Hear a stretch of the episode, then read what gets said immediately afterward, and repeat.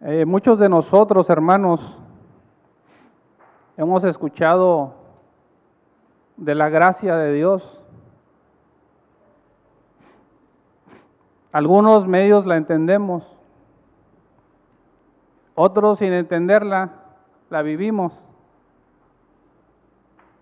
Otros navegamos en la gracia del Señor con conocimiento y otros sin conocimiento. Porque la gracia de Dios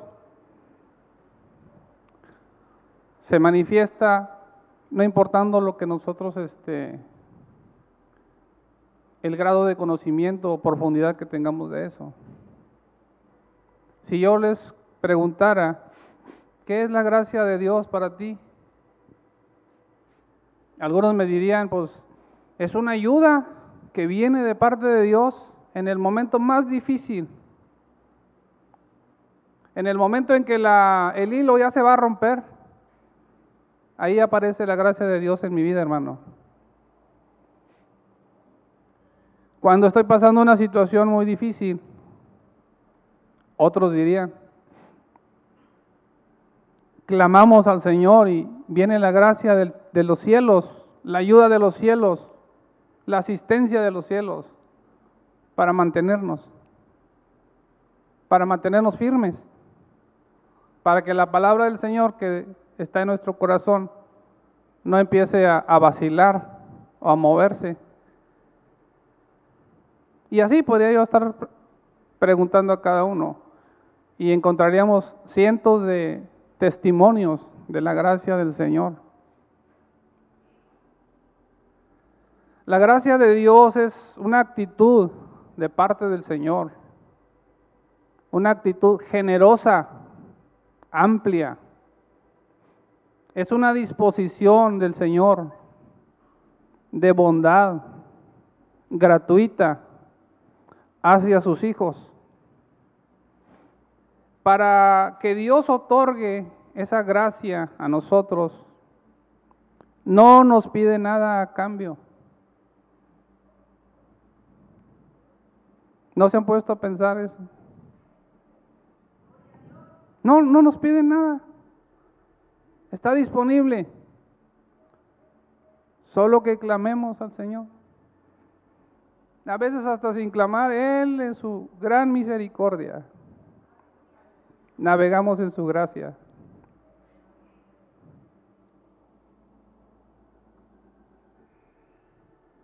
Esa gracia nos ayuda para alcanzar cosas en Dios,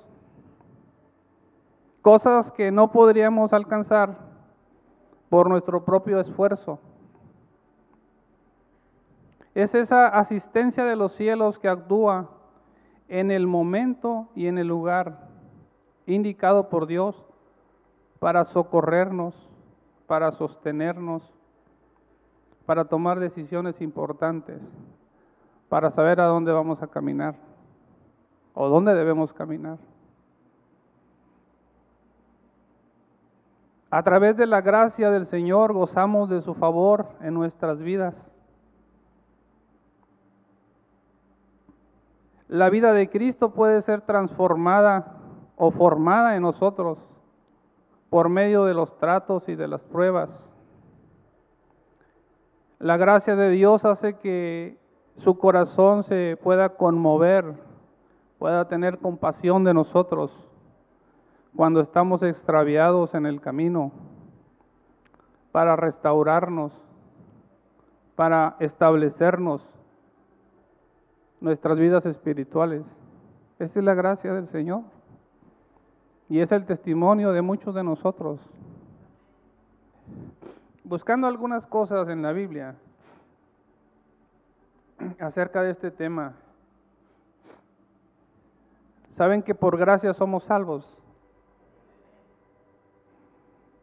Somos perdonados por su gracia a través de su sangre. Somos libertados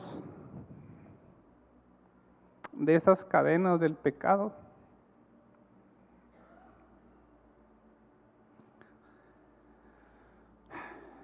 Podemos caminar eh, con libertad en el camino del Señor. Porque Él nos libertó. Con confianza, con seguridad, sabiendo lo que Él ha hecho en nuestros corazones.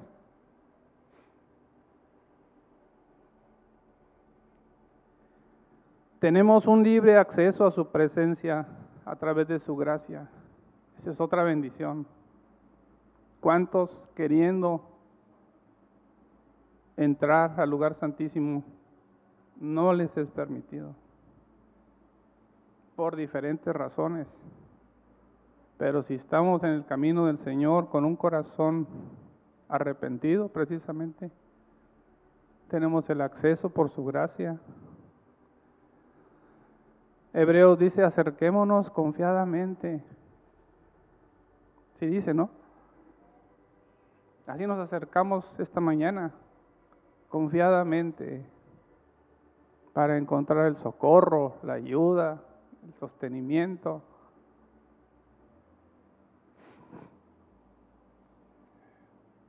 Tenemos también por su gracia el privilegio de escuchar su voz.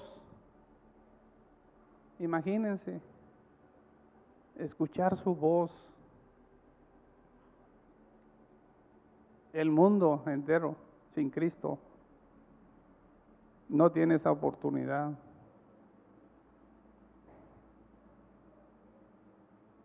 Solamente para buscar el arrepentimiento y entrar por la puerta, pero fuera de eso,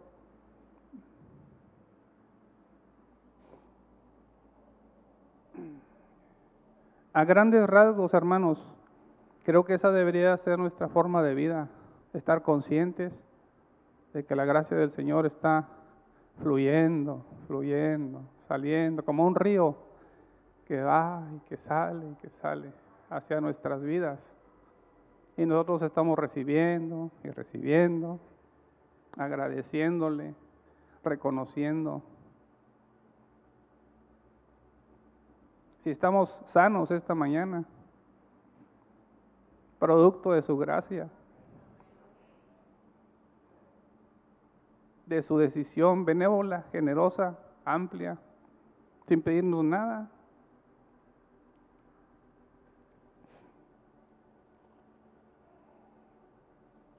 Pero hermanos, les tengo una pregunta, primero para mí y luego también para ustedes. ¿Cómo creen que sería nuestra vida sin la gracia del Señor?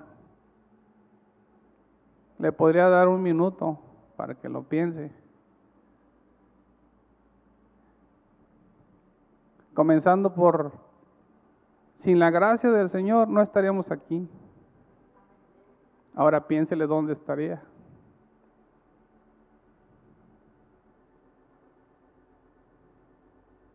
Imagínense abandonados a nuestros pecados, a nuestras debilidades, a nuestras concupiscencias, abandonados completamente,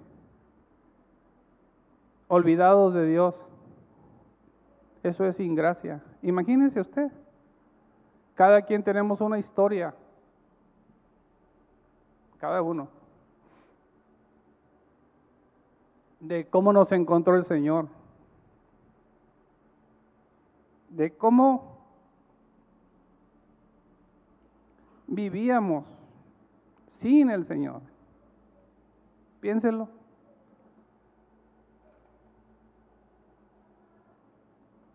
Deje que le pase la, las imágenes del Señor. ¿Cómo lo encontró? Perdidos en vicios. A lo mejor algunos nos podemos sentir un poco más dignos y decir, no, no, no era tan malo. Pero la verdad es que sí, esa es la verdad. Eso es lo que dice el Señor. Amargados nos encontró. Enfermos, desesperados buscando, nos encontró, buscando soluciones en otras partes. Así nos encontró el Señor. Cada quien tenemos una historia. Y de ahí la gracia del Señor empezó a trabajar en nosotros. Y aquí estamos. Aquí estamos, hermanos. Los que éramos mentirosos, ya no mentimos. Los que éramos maldicientes, ya no maldecimos. El Señor ha ido haciendo una obra, una obra en nuestros corazones. Los que éramos bien sentidos, ya no, el Señor ya nos empezó a tratar. Los que éramos bien irritables por todo, no nos parecían nada. Empezó el Señor a poner la dulzura del Señor. La gracia del Señor ahí está trabajando en nuestras vidas. Pero sí quería que viéramos un poquito cómo sería nuestra vida sin la gracia del Señor, para poder valorar, valorar realmente.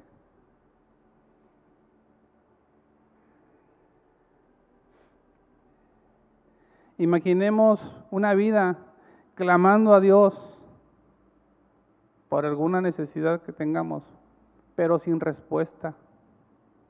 Eso es sin gracia. Imagine una enfermedad, una situación que usted tenga o que yo tenga fuerte, difícil, y que estemos eh, así, así, duro y duro y duro y duro y duro, y los cielos están cerrados, bronceados. Eso es ingracia. Imagínense una vida bloqueada hacia su presencia. Una vida en la cual se levanta usted en la madrugada y busca al Señor y se encuentra con que está cerrado el, acceso. Y se levanta y busca al Señor y está cerrada la puerta. Y se va al trabajo y regresa porque trae una necesidad muy fuerte. Y busca al Señor y está cerrado el acceso. ¿Qué va a hacer? ¿Qué vamos a hacer? sin gracia, ¿qué vamos a hacer?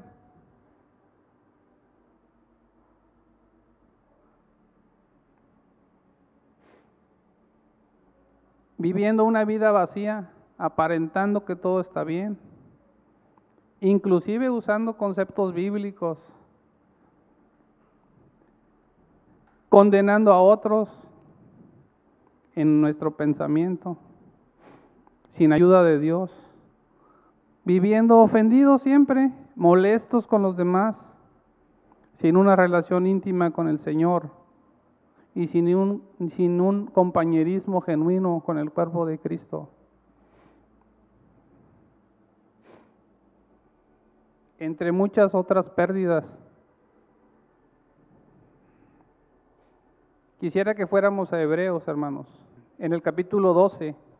Quisiera ver el, versículo 15. Dice así, mirad bien, hermanos, mirad bien, no sea que alguno deje de alcanzar qué, no sea que algún cristiano, no sea que alguno de nosotros, de los que estamos aquí o de los que nos están escuchando, deje de alcanzar la gracia de Dios Aquí está el porqué. Que brotando alguna raíz de amargura os estorbe, y por ella, por esa raíz de amargura, muchos sean contaminados. No sea que haya algún fornicario o profano, como Esaú, que por una sola comida vendió su primogenitura.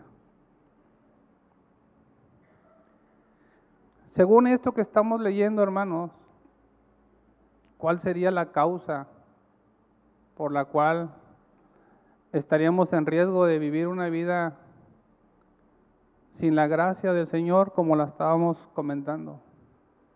La causa que dice aquí es que brotara alguna raíz de amargura en nuestros corazones. Yo no puedo ver si tiene usted una raíz de amargura. Usted no puede ver si yo tengo una raíz de amargura. Inclusive yo mismo es capaz de que yo no sepa que tengo una raíz de amargura y pueda decir, es que así soy yo, así era mi papá. ¿Por qué se tienen que hacer las cosas como, como él dice? ¿Por qué no se hacen como yo digo? ¿Por qué no le hacen así en vez de hacerle así? Podemos estar en nuestro corazón o en nuestra mente.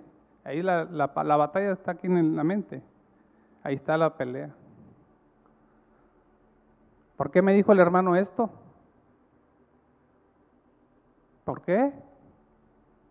¿Que no sabe quién soy yo o qué?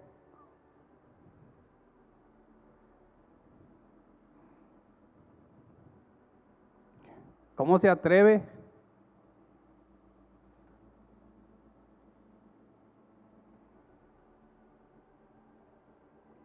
La primera parte dice, mirad bien, examina con cuidado, observa tu conducta, observa tus reacciones con tus hermanos, observa tus reacciones con tus líderes, con las personas que están cerca de ti, con tu esposa, con tu esposo, con tus hijos, con tus padres. Observa, mirad bien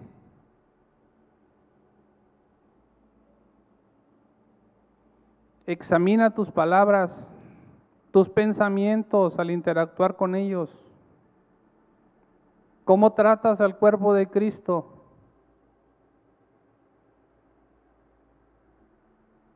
¿Con dureza? ¿Con menosprecio?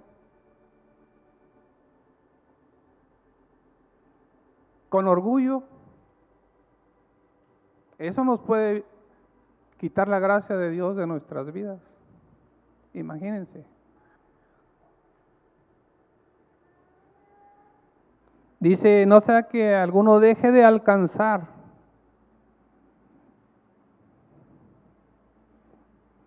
Quiere decir que sí está al alcance de nosotros.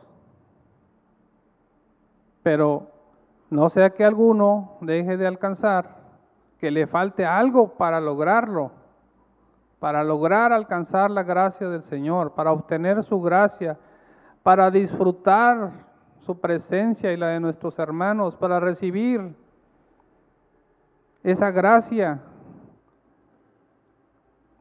que necesito para tener acceso a su presencia, que en otros tiempos sí tenía.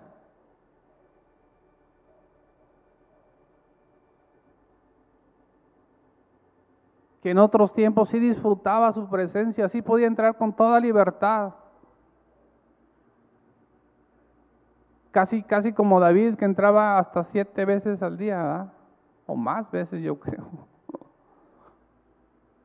Porque ahora no entramos con esa facilidad, con esa amplitud, con esa confianza.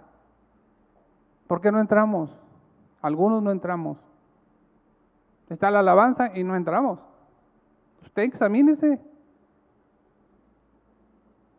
Es un examen bien simple.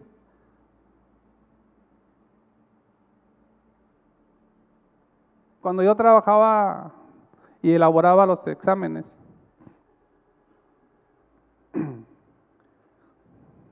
el examen se, se trataba de examinar al alumno,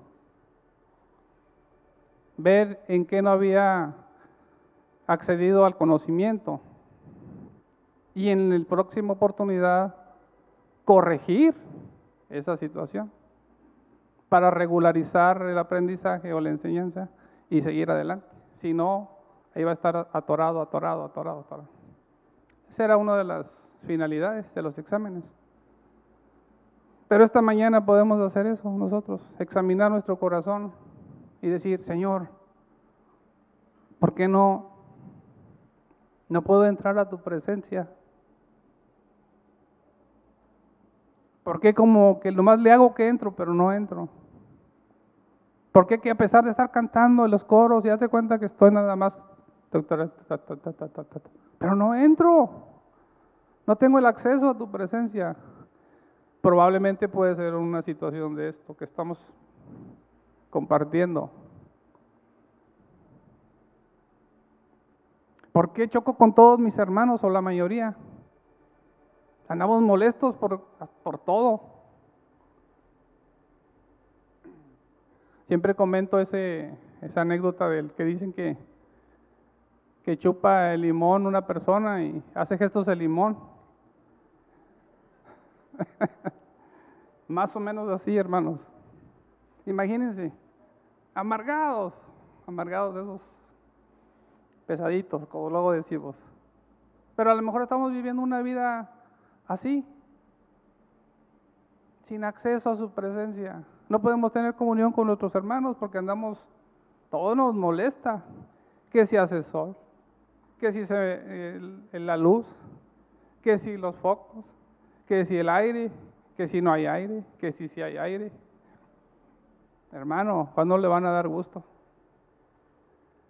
Decía un hermano, mejor tráigase una chamarra y ya está aquí, si le da frío, pues se la pone. Y si le da calor, se la quita, pero no está cada rato ahí con la incomodidad, ¿verdad? De estar... Bueno.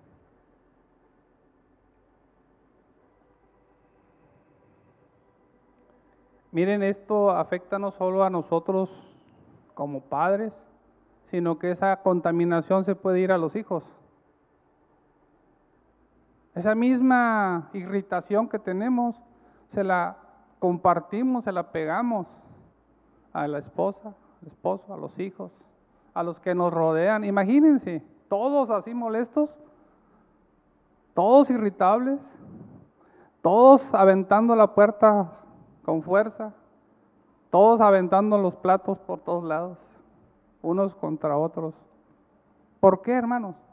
¿Por qué? porque ya brotó una raíz de amargura. Alguna raíz ya brotó. Y para que brote una raíz, tiene que haber una semilla. Algo que te sembraron. Algo que te pusieron. Para eso sí somos buena tierra. Oh, con creces.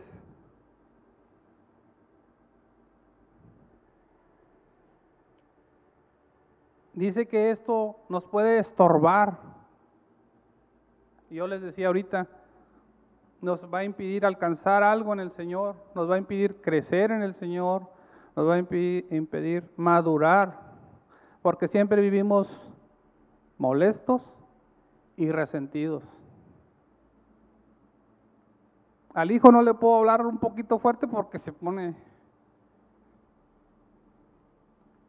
¿Qué pasó? Aquí te lo está diciendo Hebreos, o al revés. Oye, hijo, préstame, dame tu celular, quiero ver qué es lo que tienes. ¿Por qué? ¿Por qué? No son reacciones típicas, pero probablemente yo como padre yo ya le sembré. Probablemente. ¿Qué necesitamos? Ahorita vamos a ver qué necesitamos para evitar todas estas situaciones, porque la amargura se contamina. Todo lo que está a nuestro alrededor los vamos contaminando. Son círculos, concéntricos le llaman, ¿verdad? Y lo otro más grande, y lo otro más grande, y así ya todos estamos llenos hasta acá de, de ese resentimiento en la familia. Y empiezan los problemas. Dice que podemos ser desechados por nuestra actitud, nuestra obstinación, nuestro orgullo, nuestra dureza de corazón, nuestra autocompasión, inclusive por nuestros propios razonamientos. Esta, estos versículos que vimos dice que no hubo oportunidad de arrepentirse. Aunque él lo deseaba, él empezó a orar, a buscar a Dios, a pedirle perdón, a buscar de todas las formas posibles, a portarse bien, a venir a la iglesia, a dejar los diezmos, a dejar las ofrendas, a estar en el equipo de cocina, estar en el coro, estar en, disculpen, en todas las actividades. ¿Y qué pasó? No logró. No lo logró. No digo que esto sea malo, eso está bien. Pero con esta actitud no está. Está fuera. Dice que fue desechado. No hubo oportunidad para arrepentirse. ¿Por qué no hubo, no tuvo la oportunidad? Siempre guardó un resentimiento con su hermano, ¿no? Siempre estaba ahí. El día que papá se vaya, ese día va a ser, va a arder Troya.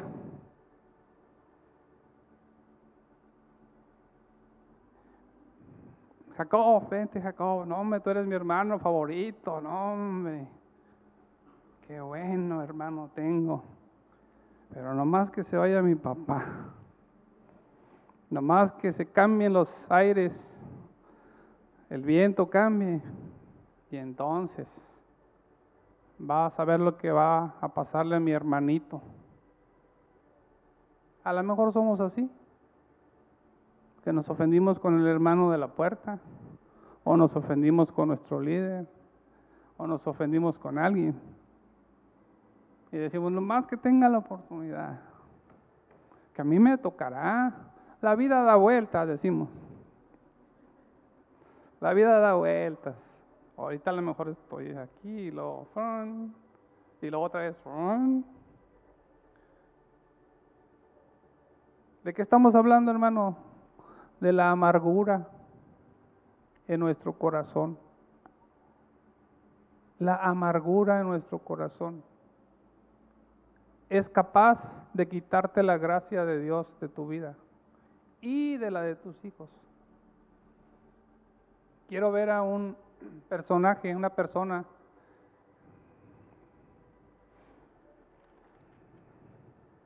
en Hechos capítulo 8.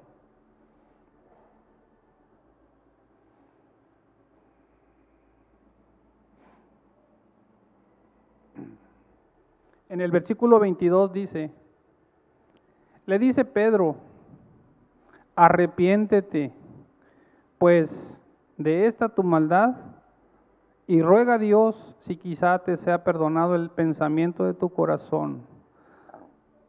Porque en hiel de amargura y en prisión de maldad veo que estás. Esta es una sentencia de Pedro cuando confrontó a Simón el mago. Es una historia cortita de medio capítulo. Este Simón el mago era un hombre que vivía en Samaria era un hombre importante porque engañaba a la gente. Hacía magia engañando a la gente. Y a través de eso hacía dinero.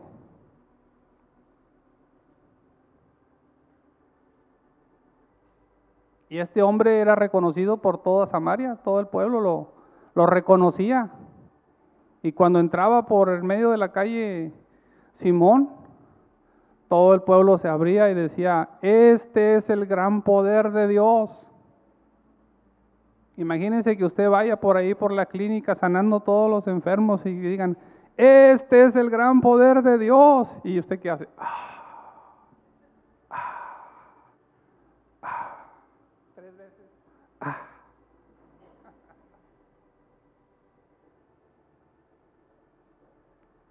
¿Qué te puedo dar si me acabas de sanar? Toma todas mis posesiones. Toma mis riquezas. Toma mi reconocimiento. Toma mis dineros. Y Simón, ah, ponlo ahí.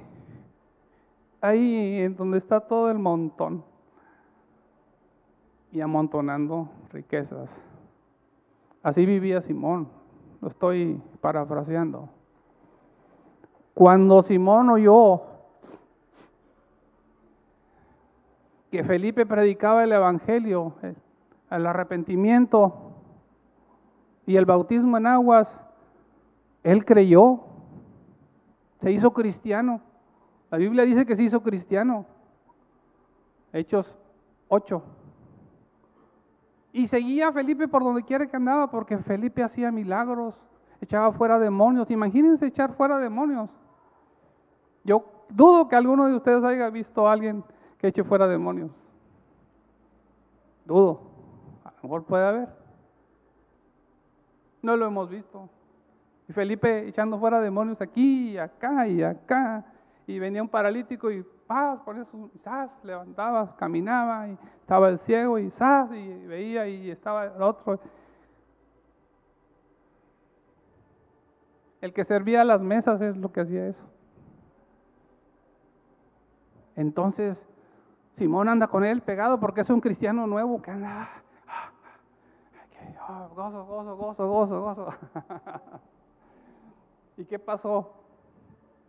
De repente llegó Pedro y Juan porque supieron que Felipe estaba predicando allá y llegaron a visitar, a ver cómo está la cosa. Y llegó Pedro y Juan y, empezaron a imponerle las manos en la cabeza a los hermanos y empezaron a recibir el Espíritu Santo. Y, inmediatamente sonó la registradora de Simón. Dinero, dinero, ganancias, reconocimiento. Le dije, ¿cuánto te puedo dar si tú me das ese don para yo también hacerlo? Y entonces la respuesta de Pedro de Hechos 22 dice, arrepiéntete pues de esta tu maldad. Ruega a Dios y quizá te sea perdonado el pensamiento de tu corazón, porque en él de amargura y en prisión de maldad veo que estás.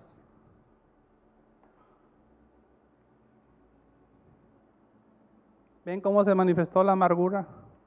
En su momento se manifestó la raíz de amargura se manifestó.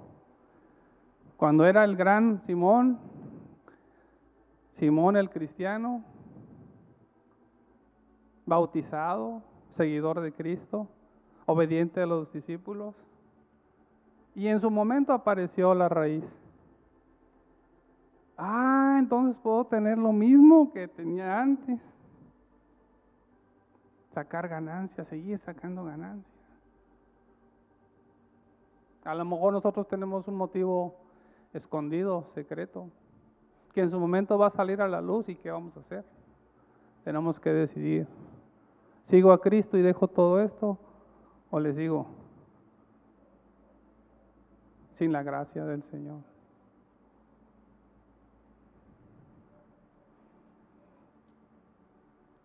Quiero ver otro ejemplo, Esaú, el hermano de Jacob en Génesis 28.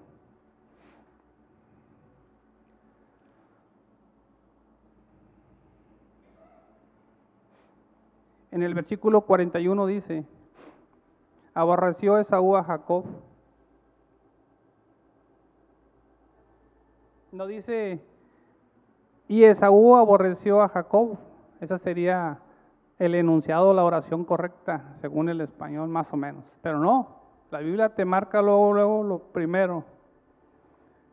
Y aborreció Esaú a Jacob por la bendición con que su padre le había bendecido, y dijo en su corazón, llegarán los días de luto de mi padre, y yo mataré a mi hermano Jacob. ¿Por qué le dieron a él esa bendición? Y a mí me, que a mí me correspondía, puede ser en nuestro corazón hoy. ¿Por qué el hermano está predicando si yo tengo más conocimiento? Seguramente sí. Yo tengo más experiencia, él ni sabe, ni siquiera sabe coordinar las, ideas. Podría ser eso en nuestro corazón.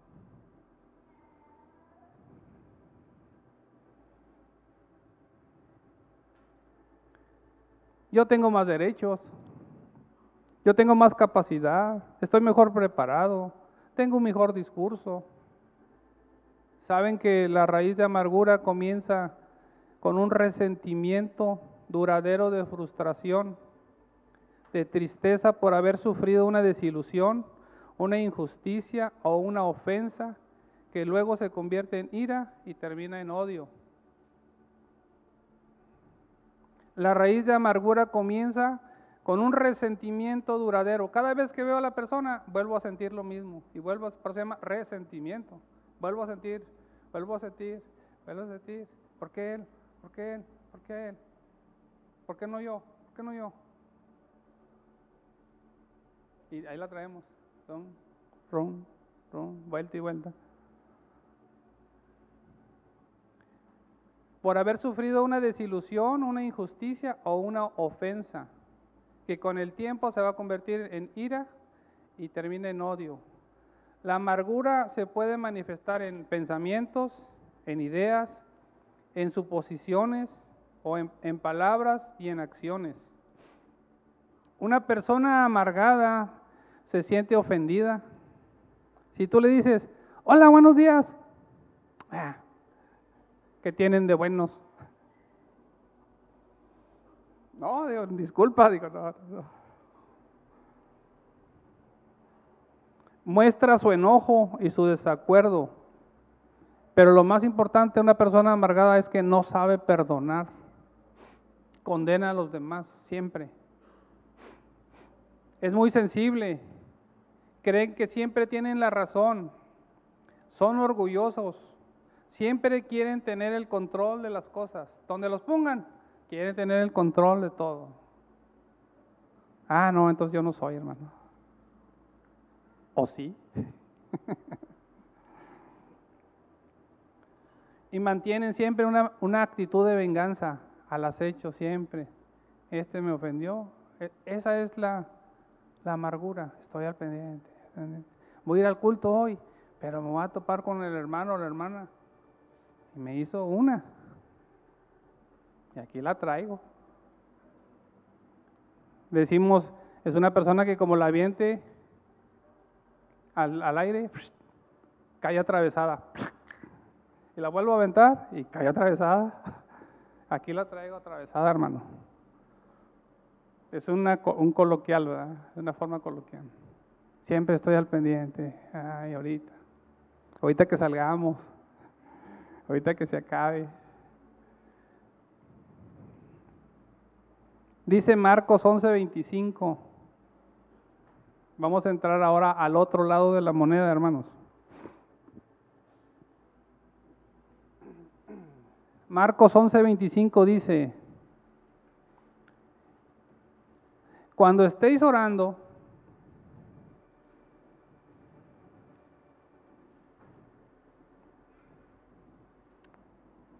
Mire, normalmente cuando estamos orando no es por nuestra propia cuenta. Normalmente cuando nos hincamos a orar es porque una necesidad nos viene empujando. Algo nos viene empujando para orar. Ese empuje hasta nos avienta a quedar de rodillas si la necesidad es más fuerte. O si es más fuerte de la cara en el, en el piso. Dice Marcos, cuando estéis orando, ¿qué dice? ¿Verdad que no dice, eh, habla bastante, dame bastantes gracias, este, alábame, adórame, dices, bueno, pero lo primero que te va a perdonar. No está diciendo que me perdonen a mí. ¿Ven? Entonces decimos, ah, el hermano fulano que siempre me cae bien mal, lo voy a perdonar. Decido perdonarlo, porque yo soy bien bueno. No, porque la gracia de Dios está en este momento conmigo y tengo que aprovecharla. No tengo que ir a decirle al hermano que me perdone. Así que cuando estemos orando, hermano Juanito, te perdono. No sé, es un ejemplo. Y si lo decimos en voz alta va a ser más efectivo para nuestros propios oídos. Y el Señor va a decir, ay, sí, sí. Eso es lo que yo quería.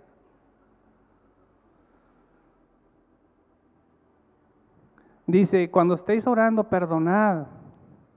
Si tenéis algo contra alguno, para que también vuestro Padre, que está en los cielos, os perdone a vosotros vuestras ofensas.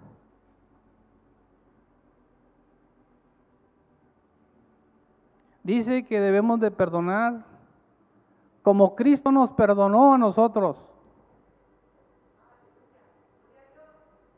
cambia todo el panorama. Tengo que perdonar como Cristo me perdonó a mí. Ay, Señor, si tú, si yo recuerdo todo, ¿cómo me has perdonado? ¿Cómo no voy a perdonar a mi hermano? Ni siquiera quiero recordarme todos mis pecados, todas mis locuras, todas mis cosas ocultas que solo tú sabes y que me perdonaste y que las pusiste en el fondo del mar y que ya no te acuerdas de ellas.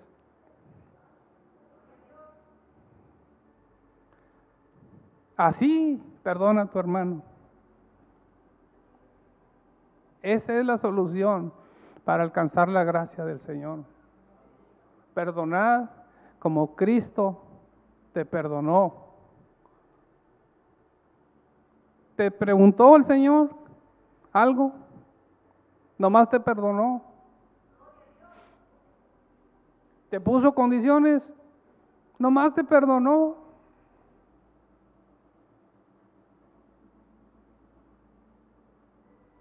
te amó. El Padre te amó y mandó a su Hijo para perdonarte. Así, hermanos, así es como nos está pidiendo el Señor que perdonemos a nuestros hermanos, para que la raíz de amargura salga. No hay otra forma de que salga. Usted se puede ir al terminar el culto con esa raicita ahí todavía. Nadie sabe. Estamos todos, somos bastantes, nada. Pero él sí. Y cuando te hinques a orar, para que no encuentres tropiezo, para que no encuentres acceso bloqueado, para que no te digan, no puedes entrar. Pero es que tengo una necesidad y quiero no puedes entrar. Porque no has perdonado a tu hermano. Como Cristo te perdonó a ti. No es un simple, ah, sí. No, hermano, no es un simple. Sí, sí, lo perdono. Y al rato ahí lo traemos otra vez de encargo, ¿verdad? Ah, sí, sí, sí. No, así como Cristo te perdonó. Cada vez que tú sientas que tienes algo contra alguien, tu hermano, en tu corazón, Acuérdate.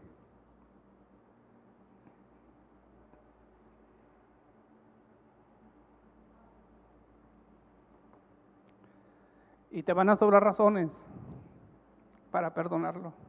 Te va a ser más fácil perdonarlo. ¿No te acuerdas de dónde te encontró? ¿De dónde te sacó?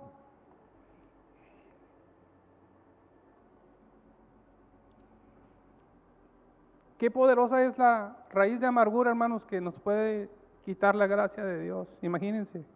Por eso lo pone a esa altura el Señor y a ese nivel. Perdona como Cristo te perdonó.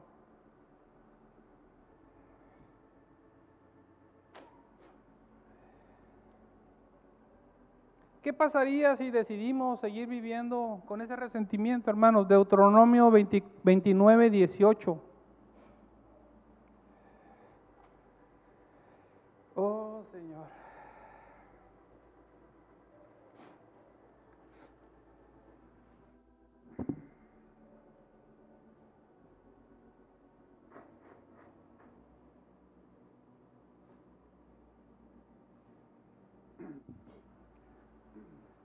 Dice así Deuteronomio 29, 18. No sea que haya entre vosotros varón o mujer o familia o tribu cuyo corazón se aparte hoy de Jehová vuestro Dios para ir a servir a los dioses de esas naciones no sea que haya en medio de vosotros raíz que produzca hiel y ajenjo.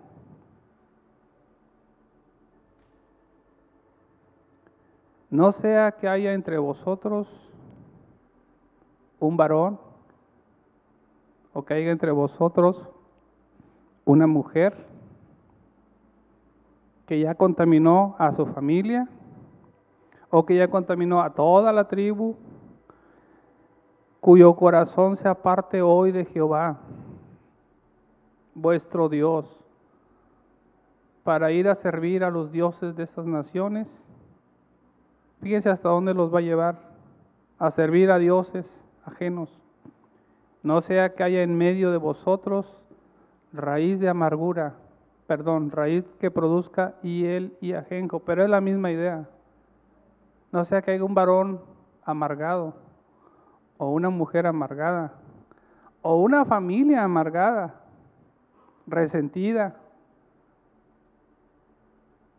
que se aparte del Señor, que no alcance la gracia, que deje de alcanzar la gracia de Dios, porque no perdonó a su hermano como Cristo lo, lo perdonó a él.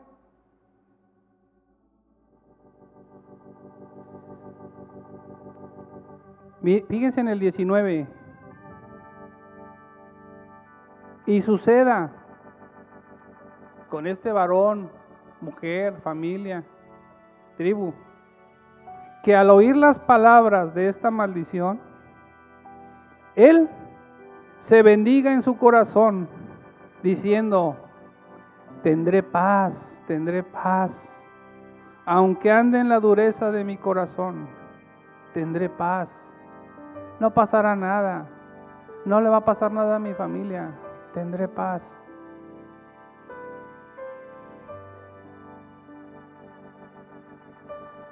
Bendiciéndose en su corazón. No, va a pasar nada. Entonces en el 29-20 dice, no querrá Jehová perdonarlo. No quedará, querrá Jehová perdonarlo. Si este hombre, varón, familia o tribu dicen, no, no, no es para mí. Yo estoy bien. Yo no tengo nada en contra de nadie. Pero sería bueno que nos pusiéramos delante del Señor. Por si acaso. No, no, no, no estaría mejor ponernos a cuentas por si acaso.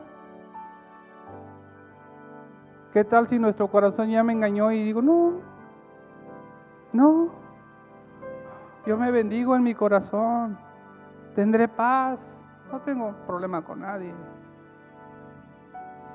El Señor no quedará perdonar. Si tenemos esa actitud, Él no perdonará porque no estamos perdonando como Cristo nos perdonó.